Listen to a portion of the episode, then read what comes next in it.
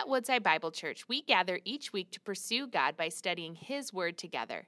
As we kick off the new year, we invite you to tune into our current series, The Forgotten Virtue, Learning to Love Again, where we'll discover how God defines love, Christ personifies love, and the Spirit empowers us to love one another. Together, we'll experience healing and hope in the love God designed for us, a love we carry through every season of life.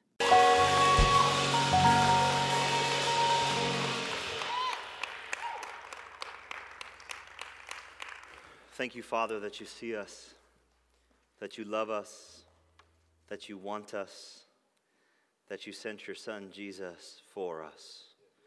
What a privilege, no matter the discouragement we felt in our lives, no matter everything we've gone through to get here today, no matter what we did last night, what we thought on the way in today, you look at us and you want us today.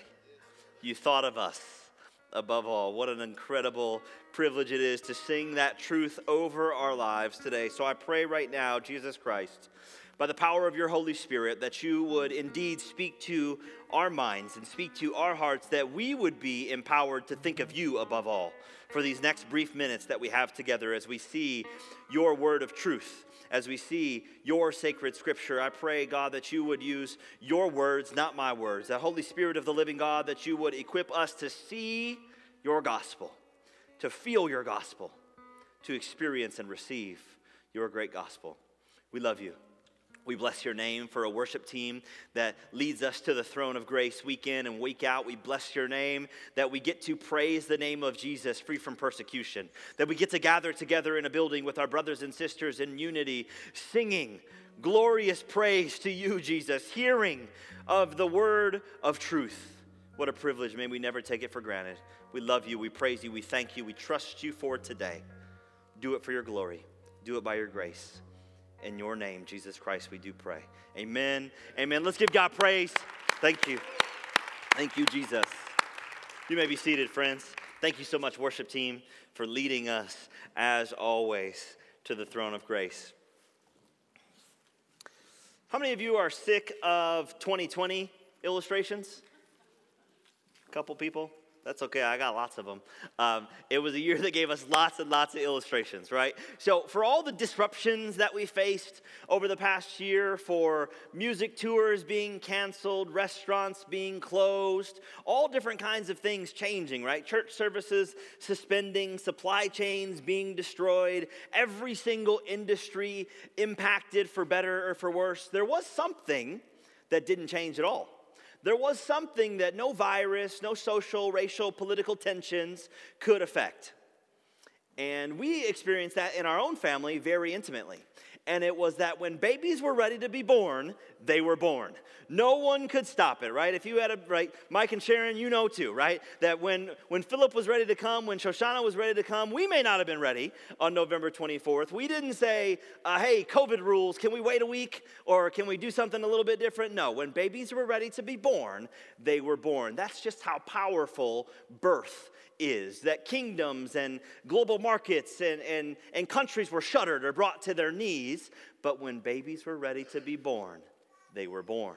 So birth is an incredibly powerful thing that God gives us the right to witness sometimes, right? And there's even something more powerful, though, the natural birth, and that's spiritual birth. That's the new birth, that this new birth that can be found by Christ's gospel and his Holy Spirit dwelling in us alone is the most powerful thing that we can ever experience because it changes everything about a person. It removes a person from darkness, brings them into light, and changes their destiny, changes their destination, changes where they will spend eternity. There is nothing more powerful than that, friends. There is nothing more important than that for us. And as we are going to look at 1 John chapter 5, verses 1 through 5 today. So if you have your Bibles, open them up. 1 John chapter 5, verses 1 through 5. We've seen that this reality of this new birth was deeply important to John. If you've read John's gospel, you know in chapter 3 there's this awesome interchange between Jesus and Nicodemus where Jesus tells Nicodemus, if you want to see the kingdom of heaven, you must be born again. And Nicodemus asks a great question. He's like, born again? Do I have to go back into my mother's womb?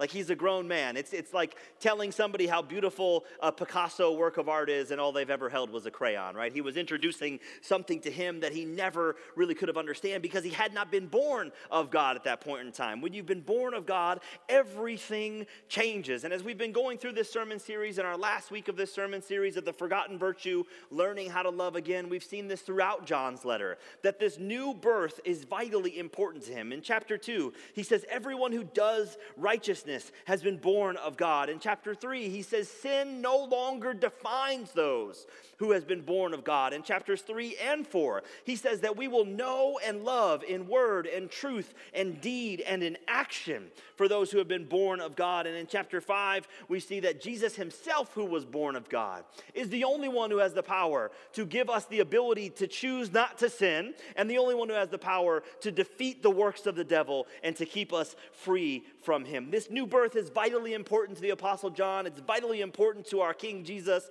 And friends, it should be vitally important to us today. But John, he deals with this new birth in a way that it puts all of humanity into context. He looks at all of humanity, and we talked about this maybe 3 or 4 weeks ago now, where he says, you are either a child of the devil or you're a child of God. There is no in between. There is no like, oh, I'm in process and I'm doing okay. I had some good days, some bad days this week. No, it says you are a child of the devil in darkness, or you are a child of God in the light. So that's the way that John looks at humanity, and it's starkly different than the way we look at humanity, right? That for us, there's varying levels of good and bad, or righteousness or unrighteousness, and we typically feel as though we're equipped to ascribe these levels of righteousness and unrighteousness to people based on their behavior, based on the ideologies they ascribe to, right? I've heard many people in the past year say like, well, you know, he's an okay Christian, but he believes this. And it's like, what? Like if he's a Christian, he's born of God and he's in the light, and that's our brother, that's our family. The new birth, being born of God, is incredibly important to us. The new birth makes you a child of God. That's the thing we're going to hear over and over and over and over again today. The new birth makes you a child of God. And if this sermon series has been sounding repetitive to you, praise God, you've been paying attention, because it's been extremely repetitive, because we need the gospel every single week, every single day. We need the gospel to be repeated to us. Amen? And if you didn't say amen, I need you to repeat the gospel to me today, okay? Right? We need it so deeply. And because the new birth is of the Spirit of God, sometimes it's hard to tell, right? I can't look out over the crowd and say, yes, yes, no, right? I can't look and tell who's been born of the Spirit just by looking at somebody, in the same way that you can with natural birth, right? On November 24th, we knew that Shoshana was born because she was alive, and she let us know, right? She was screaming and crying and doing all the things that are indicative of a natural birth. So what are the things that are indicative of a spiritual birth? What are the things that are indicative of the new birth and having been born of God? These three realities that we're going to look at today from 1 John chapter 5 and the first 5 verses of this chapter are vitally important for us. And not just important for us so we can look at other people and say, you're born of God, you're not born of God, but so important for each and every single one of us, because the sad reality with Christian churches all over the world, there's people in church that are going to hell, that have not been born of God. We need to know for ourselves. So we're going to close this series the same way we opened this series, right? In week 1, there was evidence that John gave us of how you know that you know that you know you belong to Jesus and you love God and you are in the family of God. So we're going to do the same thing today, where we're going to give three realities of how we can tell, evidence that we or others have been born of God. So these three realities, we're going to be in 1 John chapter 5, verses 1 through 5. Everybody there? 1 John chapter 5, verses 1 through 5. If you don't have a Bible with you today, the words will be on the screen behind me. If you don't have a Bible at all, please take one with you as you leave here. You need this, right? We need the Word of God deeply. So, three realities, evidence to see if we've been born of God. The first one's going to sound very simple, but it's very important. If you've been born of God, you believe in Jesus. Point number 1, if you've been born of God, you believe in Jesus. Let's look at what verse 1 has to say. Everyone who believes that Jesus is the Christ has been born of God. And everyone who loves the Father loves whoever has been born of him. So again, this might sound very, very simple to us, but if you've been born of God, you believe in Jesus. One of the primary attacks on the Christian faith are its absolute claims, right? That Jesus is the way, the truth, the life, that no man comes to the Father except through him. And in 1 John right here, John says that Jesus is the Christ. And Christ is not just Jesus' last name, right? It's his title as well. It means Messiah. It means anointed one. It's the Holy One of Israel. It's the one that everybody's been waiting for. It's the only Savior, the only one that we can ever have. So by saying that Jesus is the Christ, it's a pretty big, bold claim made by John to people that were in churches. So why does he have to make this claim? Is because people have been getting messages of competing truth. That many of us are right here today, right? That even though this letter was written in the first century, meant to be circulated amongst churches that were in modern-day Turkey, we still need this today, because if you just go out in the world, you turn the news on, you go on social media, somebody's trying to tell you what to believe. Somebody's trying to tell you what is true and false and what's a lie and what we can bank our lives on. And John saw that in the first century, just like we see this today, right now, and we need to hear what the gospel actually says about Jesus Christ, because religions all over the world claim to have the corner on truth, right? Every religion thinks that what they're preaching and what they're positing is the truth, right? So we have to understand, what does the Bible say? If we're claiming to have been born of God, we need to believe in Jesus and who Jesus truly is. Because, friends, throughout history and even down to today, humanity is deeply religious. And I believe that the world is getting more religious, not less religious. And not religious in the way that we think of it, right? If somebody says, oh, you're too religious, what do you hit them with? You're like, it's not religion, it's a relationship, right? That's the Christian answer all the time that comes back. But it's true, right? So when something, like in my kitchen yesterday, somebody was like, I'm not as religious as you. And I was like, oh, I'm offended by that, brother. We're like, what do you mean? He's like, well, I don't go to church as much as you. I'm like, oh, that doesn't make me any better. Most of my problems are at church. Like, I don't know what you're talking about, you know? Like, so but as we look at religious, what does it mean to be religious? It's simply a set of ideas or beliefs that someone would deeply ascribe to that would then lead the way that they think and behave, right? That's what religion is. And that's the way that the world looks at it. So I believe that the world is getting much, much more religious, not less religious. That everybody is ascribing to their convictions, and that's leading the way that they think, talk, and act. Amen? Right? We have the religion of the Democratic Party, the religion of the Republican Party. We have the religion of post-secular humanism, which we'll put a little bit of words to what that means. We have the religion of naturalism, that if I can't measure it by the scientific method, it can't be real, it can't be true. So there's plenty of religions swirling around today, just like there were plenty of heretical ideologies swirling around in John's day. So John wrote this letter to people that were having competition of truth preached to them, right?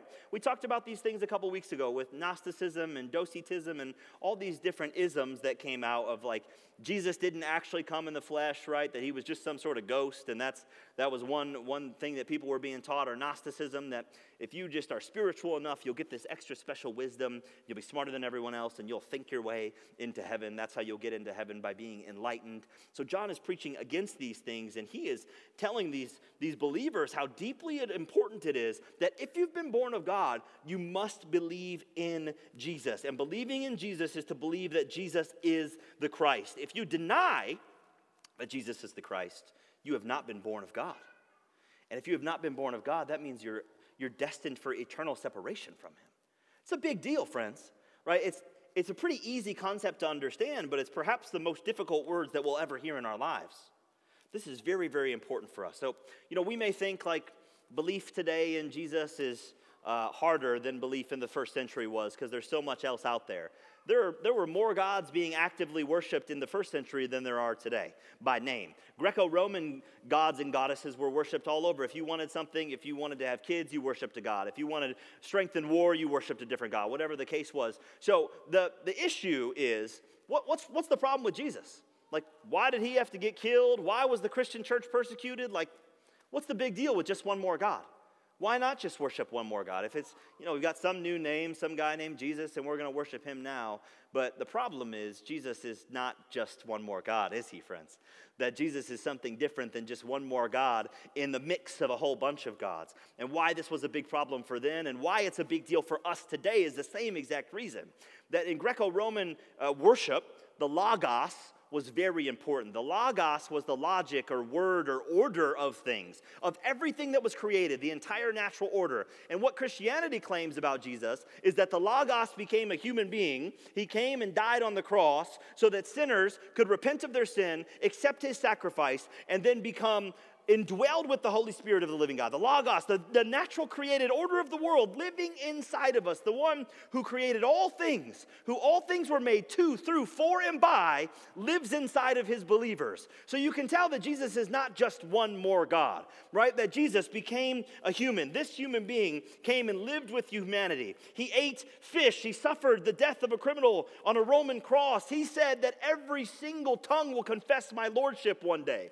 Every single knee will bow to me one day. Every king and kingdom will shatter one day as everyone worships me. That worship can never be divided between Jesus and something else or someone else. Not even Caesar, not even the president. No, that worship for Jesus is meant for Jesus alone. That this human being, the Logos of the entire world, came to fix the world that was created very good indeed, but sin has polluted the world and everything and everyone in it. And Jesus came and said, I'm going to renew this. I'm going to remake this. That in my blood, in my flesh, on the cross, by my body, I am going to restore all things. That's why Jesus is not just some other God. That he came to this physical world. He said, I want to make something new. I want to do something about this. And if you believe in me and you believe on me, then you can have the Holy Spirit inside of you.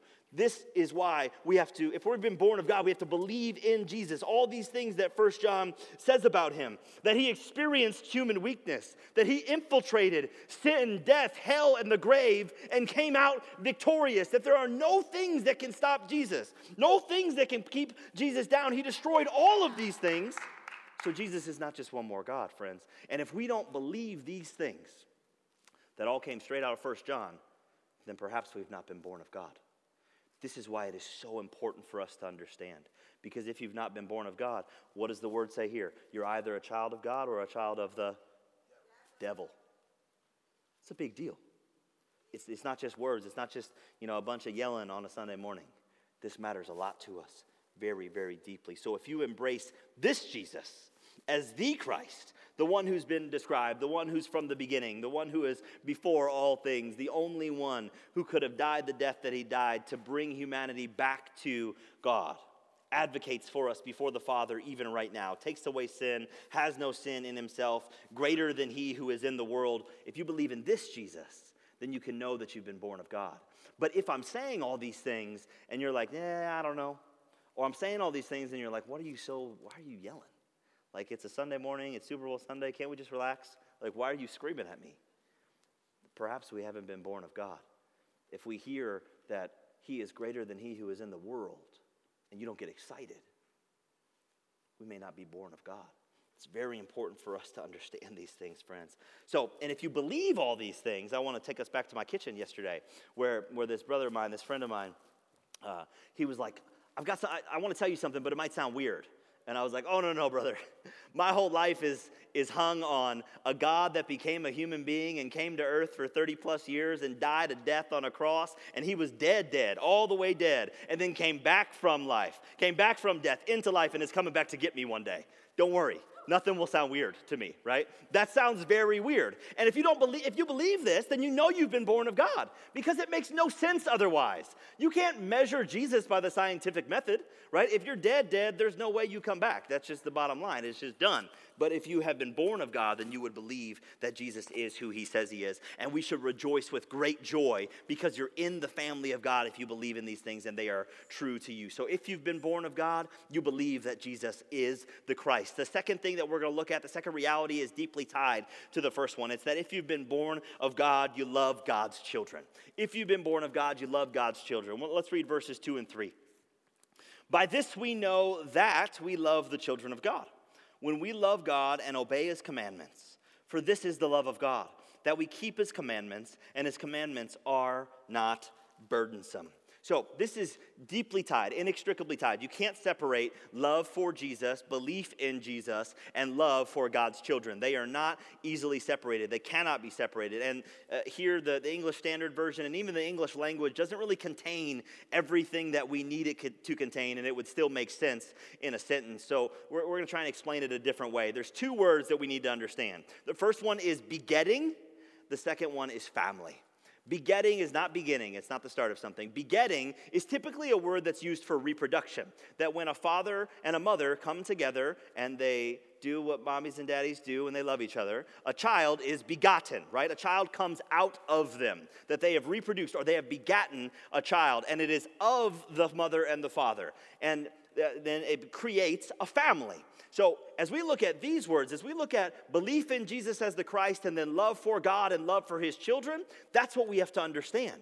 That if you have been born of God, you have been begotten by God. That something has come from God through you and has now made you part of him, has made you like him. The Holy Spirit of the living God is inside of you if your belief has been placed in Jesus Christ as the Savior of the universe and you have repented of your sins, confessed that he is Lord, has been raised from the dead, then you will be saved and the Holy Spirit will come into you. God has begotten us as his children, as his family. And when God puts himself in us through the Holy Spirit, then we begin to beget his characteristics to a waiting, watching, and dying world. So there's like this 360-degree understanding of begetting and family. And it doesn't really make a lot of sense, right? I'm even confusing myself right now, right? But as I think about my own family, I think here's probably the best way I can explain it. If you're a parent, you'll get this real quick, right? Ezra is my son. He's 5 years old. I have another son, Judah, who will be 2 years old next Sunday, and I'm Ezra's dad, and by the grace of God alone, I've done more good than I have harm to Ezra in his 5 short years, and Ezra loves me. He loves me because I'm his dad, and he loves me because he knows I'm going to take care of him, and he knows he's come from me, and Judah is also my son, and Ezra loves Judah because Judah is my son, and I am Judah's dad. Now, if Ezra were to come to me and say, hey, Dad, I love you, but I hate Judah, I would say, nah, doesn't work like that, right? How many parents have had a sibling, a child say that to them? They're like, well, I like you, but I'm not real keen on my sister. I don't really want to be around my brother anymore. Now, Ezra did tell Judah he was to go to hell at one point, right? So we're not immune to this, right? But we've had to let him know, like, that's not how this works, right? So the love that Ezra has for me has come from me to him, and he's not allowed to not love Judah because Judah is also my son. So as we as parents have children, our children are required to love one another because love from us has begotten out of us into them as family. That you don't get to pick and choose who you love as a family if you're a part of the family. And this is why this is so important to us, because John said this, just a chapter ago, where he says, if anyone says, I love God, but hates his brother, he is a, you can say it louder, it's okay, liar, a liar. Get mad at John, right? Just like Abe said last week, don't get mad at me, get mad at John. So there's a deep connection between these two statements, that God gave you a new birth. That new birth allows you to see Jesus. That new birth puts you in the family. That new birth causes you to love the family, and not just the family itself, but the children that are part of the family. And as we look at that as the church of Jesus Christ, it starts to get a little bit more difficult, doesn't it? Because God's children are not always lovable. Amen? How many of you know a Christian that's hard to love? How many of you are the Christian that's hard to love? Come on, right? I know it's hard, right? I know it's not easy. So the question we have to ask is, do you love the family? Do you actually love the family, or do you put up with them one day at a time?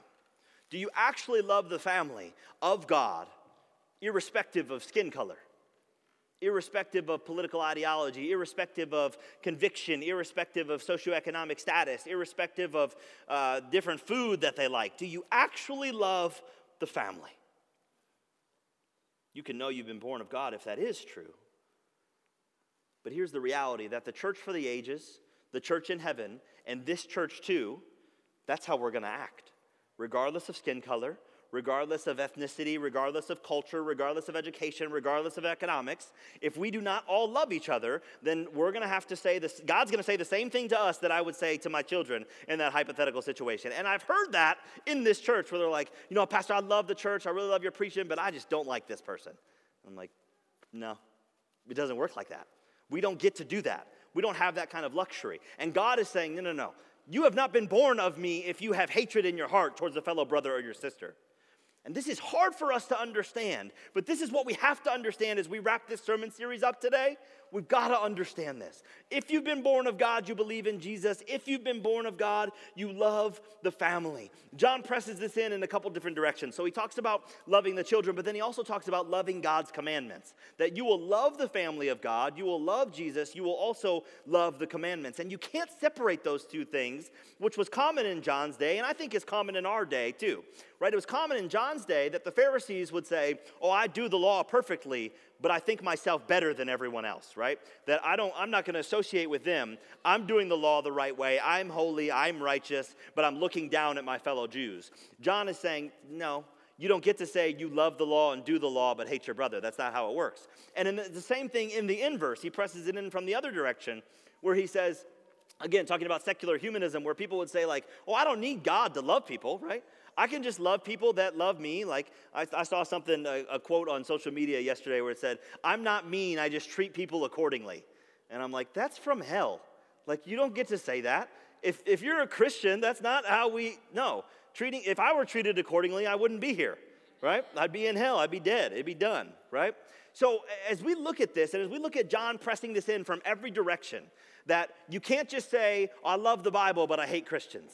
And you can't just say, well, I really like Christians, but I don't need Jesus, right? You can't do that. That if you've been born of God, you believe Jesus is the Christ. If you've been born of God, you love the children of God. If you've been born of God, you love the commandments of God. And here's the refreshing part. His commandments are not burdensome to you if you've been born of God. But I think in most of our lives, we can probably point to someone else or point to ourselves when it feels like God, the church, Jesus, all these rules, all these messy Christians, they're all just burdensome to me.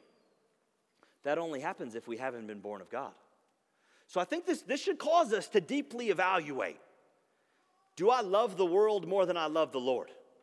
Do I love my own personal comfort? Do I love hearing myself talk more than I actually love Christ?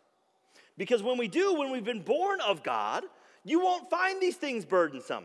And I know this because I've lived this in my life. When I first heard the gospel, I was like, that sounds like a lot. Like, I really don't get to do what I want to do anymore? Like, why would I do that? That doesn't sound fun at all. Like, you're telling me about freedom, but, like, I don't get to go hang out with the boys? Like, I don't get to do whatever I want at night? Like, when I first heard it, I'm like, no thanks. That sounds too burdensome. That's too restrictive of my life. It's because I hadn't been born of God. It's because I hadn't had the Holy Spirit indwelling inside of me. And again, I can't stress this enough. If God, his children, and his commandments are too burdensome for you, you need to evaluate whether or not you've been born of God. Because again, there's a lot of people in church that are not born of God. Just because we come here on a Sunday does not mean that the gospel is living on the inside of us and we have fully surrendered and we have fully died, because in order to be born, something had to not have been alive first. That is what is the prerequisite of birth, is that it has to be something that is not alive. So if all these things are burdensome to us, where's the disconnect? What is the disconnect that John is writing this letter to his people? Why is he even writing this letter to Christians? Why does he have to say this? The disconnect is finding the answer to point number three. Point number three is, if you have been born of God, you have overcome the world. If you have been born of God, you have overcome the world. Let's look at what verses 4 and 5 say. Everyone who's been born of God overcomes the world. And this is the victory that has overcome the world, our faith. Who is it that overcomes the world except the one who believes that Jesus is the Son of God? This is a deeply important question for us to answer as we wrap this sermon series up. As we've talked about learning how to love again, as we've talked about the distinguishing mark, every single Sunday we've quoted John 13:34-35. Every Sunday, that the world will know who you belong to by the love that you have for one another. The world will know that we are Christ's by the way we love brothers and sisters in the family of faith. So why is it that the world needs to be overcome? This is the answer we have to have if we're going to walk out of here and having gotten what we need to have gotten out of this sermon series. John tells us a lot about the world. We've talked a ton about it in his gospel and in his epistle, in this first epistle. and it's that the world lies in opposition to God. That the world tells you you don't have to believe everything about Jesus and you can still be a Christian. The world tells you that you don't have to love God's children. You can just love God, right? That I can love God all by myself. That I can just go, I can experience church anywhere in the world. That is not what the gospel says. And that is not what somebody who's been born of God will say. The world lies in the power of the evil one and hates your family. Satan hates your family. He hates that we're here together right now. He hates what's happening right now. The false teachers of the world are the ones confusing Christ's followers. That comes from the world. Nobody that is born of God is confusing other Christians and teaching them to hate their brothers. That is not Christ. That is Satan. We have been given a message of unity and love from the beginning. We've also been given a message of not peace but a sword from the beginning as well. That does not mean you have a license to hate another Christian. It just doesn't work that way, friends. So God has sent his son Jesus for these express purposes. And we've seen that if we do the will of God, love the commandments of God, love our brother, that we will abide forever. It's what the Bible says. But the reason we need to overcome the world is we cannot love the world and love the Father at the same time. That our love cannot be divided. That Jesus is not just one other God. It's not just adding a God into the multitude of gods that we're going to worship, because the desires of the eyes, the desires of the flesh, the pride of life are going to continuously war against our devotion for Jesus. The bottom line is, if I love the world, I will feel oppressed by God. I will feel oppression on my life from God if I love the world more than I love him. And again, these are hard truths to stomach, but I think we can look at it from a bit of an easier way. This will be a little bit less threatening to you. So sorry if I've been threatening for 30 straight minutes. But the Word of God is threatening to our pride. So it's the Super Bowl today, right? And how many of you like Super Bowl parties? What's your favorite part about a Super Bowl party? The food, right? I heard food right away. Somebody is hungry right now. They're like, Pastor, I'm thinking about food already. Like, can you just wrap this up, right? Because I'm trying to go eat this Super Bowl party food, right? And we love Super Bowl party food, right? The carrots and the celery and the lettuce and the low-calorie meals, the hummus and chickpeas. All that stuff, which is just not found at a Super Bowl party, right? What's found at a Super Bowl party is double fried chicken wings, cheese 5 ways, hamburgers, grease everywhere. And that's what it's all about, right? That is the beauty of eating Super Bowl party food, right? And if you eat it one day a year, it's great. That's fine. It's cool. If you eat Super Bowl food as your diet consistently, you're probably going to have a heart attack, right? It's a big problem to eat like this your whole life. So let's just imagine for a second that you do this for many, many years and you've had a heart attack and you go to the hospital and there's this impossible sinner that, they're probably a Christian, this sinner that comes into the hospital and they come into the room and they say, doctor's orders, lettuce, lean protein, soup for the rest of your life. You will find that oppressive instantly. You'll say, well, no, like what? I want to eat the things I love. I want to eat double fried chicken wings. I want barbecue sauce all over my shirt, and I don't want to feel bad about it. Like, that's the kind of life I want to live. So you're going to find those orders oppressive because you love something else more. It's the same way when Christians try to tack on Jesus to the love of the flesh, to the love of the eyes, to the lust and pride of life. When we try and just tack on a little bit of Jesus to all the things we love about the world, we're ultimately going to feel oppressed. We're not going to be satisfied, and God's not going to be satisfied. So as we look at that life, that is not a life that's going to work. It doesn't please anyone. And many of us are so stuck loving the world. Many of us are so stuck with, well, nobody's going to take my freedoms away. Absolutely not. And Jesus is like, well, hey, remember when I died? Do you remember when all of my freedoms on this world were taken away? And we're so quick to say like, well, I'm just going to do whatever makes me happy. And Jesus is like, oh, over here in the back. Do you remember when I was spit upon? Do you remember when a crown of thorns was pushed into my head? For all of us, we have to understand what the real new birth actually means. What it means to actually die to live. Because Christianity is not, Ryan wasn't a great guy, so let's add the gospel to Ryan, and now Ryan 2.0 is here. I'm a better Ryan. That's not Christianity. Christianity is Ryan was dead to sin, walking in his trespasses, and he had to die, all the way die, to truly live. That is what the new birth is. That is what somebody being born of God is that the old self has died. Not, I'm just, and even the pain dies of the old self. It's not just like, well, I don't drink, smoke, or chew, or run with girls who do. Come on, how many real Baptists we got out here, right? Okay, all right, that's okay. I'll never get sick of saying that. I love it. It's not just that stuff that dies, right? It's not just, oh, I drink 3 beers instead of 6 beers every night. Right? It's not that. It's everything about you dies. You are dead, and Christ lives in you. The real birth of God, the real new birth, is it is no longer I who live, but Christ who lives in me. It doesn't leave room for loving the world and then loving the Father when it's convenient for me, or when I'm not mad, or when I'm not triggered. That is not the new birth. And what we have to say is if we've had a heart attack from all the Super Bowl food, ultimately what we do is we turn from it because we say, yeah, I like how it tastes, but it's killing me. And we have to look at the world in the same way. Yeah, you know, I like whenever, you know, that guy calls me or that girl calls me. It's cool every month, but it's killing you.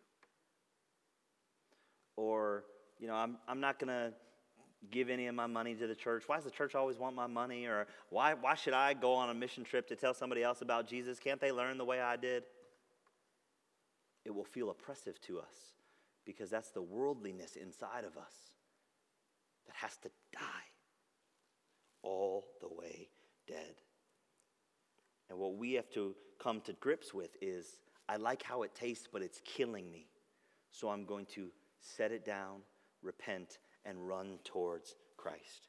So if the desires of the flesh, the desires of the eyes, and the pride of life are controlling our life, friend, I'm going to invite you to trade the truth for a lie, right?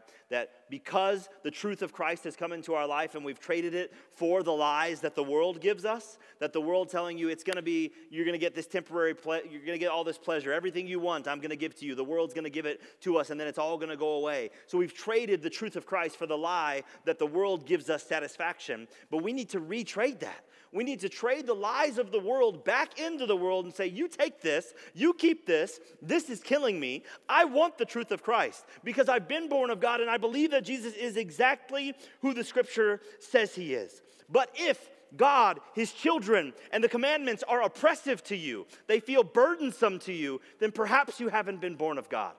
Perhaps you've been coming to church your whole life and maybe you haven't really received the gospel which gives you actual freedom because you die. This is the beauty we all have to understand. This is the thing that would cause us to praise God if we have experienced this. The new birth makes us a child of God. Death and rebirth. It is this falling in love with Jesus that we need to have over and over and over and over again. The worship team's going to come back up and we're going to sing that song. We're going to sing Falling in Love with Jesus because that is what we need, friends. That's what we need, church. And right now we're going to go off script for just a couple minutes, okay? We're going to talk about what we really need to hear at this church. What we really need to hear at this church is that we don't get to have it our way and have it God's way. It does not work that way. It's not Burger King, right? You don't get to just drive through and say, I want it like this, and here's how I want it, and when I want it, and if I don't get it like this, what am I going to do? You're going to go to another church. That's typically what happens. If we have been called here as spiritual family on mission, and I believe y'all have been, this is not the easiest church to come to, right? I get it. We have to trade the lies of the world back in for the truth of Christ. And the lies of the world of, I'm the most righteous person in every room I'm in. Get rid of that. Trade that back in. Christ is the most righteous person in every room you're ever in. Look to him. Don't look to yourself. Don't look to validate yourself. We can't pick and choose all the little pet doctrines that we want to adopt and say, well, I don't like how they say this or how they say that or this, that, or the third. If you believe in Jesus and you love the children of God and his commandments are not burdensome, then you have overcome all the things that the world is pushing onto you. And it doesn't mean that the world gets better. It doesn't mean that it gets fixed miraculously. It doesn't mean that all the things that you've been talking down to, wherever you've been talking down to them, or you've been propping up your own righteousness, wherever you're propping up your own righteousness, it doesn't mean everything gets better. It means God changes you. He doesn't always change the thing. He can change everything. But more often than not, he changes us. That's how we've overcome the world, that when the things of the world are no longer the stick in our spoke, when the things of the world are no longer the stick in the mud that we can't get around, that's how we know we've overcome the world, because we've been born of God and we're focusing on the kingdom. We're focusing on the first things, and that is Christ. But for so many of us, me, myself, right? Me. I can't live the way that I've lived anymore. Right? I can't live where somebody's got to spend an hour with me before they find out I'm a Christian. That's not the witness the world needs. My neighbors know I'm a Christian because they call me pastor, but they don't know I'm a Christian, they know I'm a pastor. We all got to do it, every one of us, because what the world needs is a culture that is alive and on fire for Christ, to see what the real Christ is and what the real church looks like. And it's not just showing up for 90 minutes a week. I love when people come to church. I'm trying not to get down on anybody at all. That's not what I'm saying at all. If God's convicting you, let him convict you, right? That's what it is. But what we need, what the world needs, what the east side of Pontiac needs, what Oakland County needs, and it will reverberate to the ends of the earth, because Jesus did it with 12 people. He can do it with 300 that have been here today. They need not a perfect example, but an alive example. And you cannot be alive until you've been born. Born again by knowing who Jesus is and what his gospel says, by loving God the Father and the children. That's how you overcome the world. Because then the commandments are a joy to you. It becomes, I love you so I won't let you. Not you don't get to. I love you so much I'm not going to let you do these things. So for each of us, it all goes back to one thing, love. Because we'll do crazy things for love, amen? Because when we love somebody, there's almost nothing we won't do for them. So we're going to sing this song of falling in love with Jesus, because that's what we have to do. Jesus doesn't need us to do anything for him. God's not like, oh man, if he just would have had a better week, my kingdom would have been better. God's got it. He's going to do it. But we have to fall in love with Jesus. Not just we, me, not I'm falling in love with you, Jesus. No, we collectively are falling in love with you, Jesus, as your bride, as your church, as your sons and daughters, as one family that is going to love one another and is going to love everybody that has been born of you, because that is what we've been called into, church. That is what this whole series has been about. We've said the same thing for 5 straight weeks. It's just looked a little bit different, but it's been the same message for 5 straight weeks. So if we can get this today, about falling in love with Jesus. And I pray that these are more than just words, more than just I'm singing so my neighbor might hear me. But if you believe that falling in love with Jesus is the best thing you've ever done, then you've been born of God. If this is all a burden to you and you're like, you've gone over on time 3 minutes, Pastor, I'm done, then perhaps we haven't been born of God. Because we'll want him. We'll want the worship together with his people. We'll want the sweetness. We won't ever want this stuff to end. And I get it, we have places to go. I'm not trying to get down on anybody's schedule, right? We're all busy. But this is it. Falling in love with Jesus as a family, this is it. Falling in love with Jesus is the best thing I've ever done. There is no place that's safer. There is no place that's better. There is no place where I can thrive more than in love with Jesus. So I want to invite us all to our feet. I'm going to pray for us, and we're going to worship. We're going to celebrate in worship. And if God is convicting your heart right now, let him do it. Don't turn it off. Don't hide your tears. Cry them. Let them go. Whatever's got to happen, let God do it right now. Let him do it in your heart. Father, in the name of Jesus, we love you. We need you. By the power of your Holy Spirit, please speak to us now. Bring us back to you, Jesus. Teach us how to fall in love with you over and over and over again. Because we can't love ourselves and love you fully. We just have to love you, Jesus. Because you've loved us better than I can even love myself. So I pray I would give my life over to you over and over again. I pray that for all of us up under the sound of my voice right now, that we would experience what you're doing in our hearts, we would experience what you're doing in our minds, and we would receive it from you, Jesus, that we would receive your Holy Spirit's indwelling, your Holy Spirit's power as you minister to us in the secret place, the place that my words can't reach, the place that nothing that happened here today can reach, the place that only you can see and you can reach, Holy Spirit of the living God. Do it now for your glory as we fall in love with you, Jesus. As we sing this song, as we sing this praise to you, we confess our love for you, and we pray that you would do something miraculous, something that only you could take the credit for. We love you, we praise you, we trust you. Receive our worship as a sweet fragrance and aroma right now. In the mighty name of Jesus, we do pray. Let's give him praise. Let's worship him now, church. Let's give him everything we have. Thank you for joining us as we study God's Word together. We would love to hear how God is moving in your heart and get you connected into the Woodside Bible Church family. Head to woodsidebible.org/connect to introduce yourself today.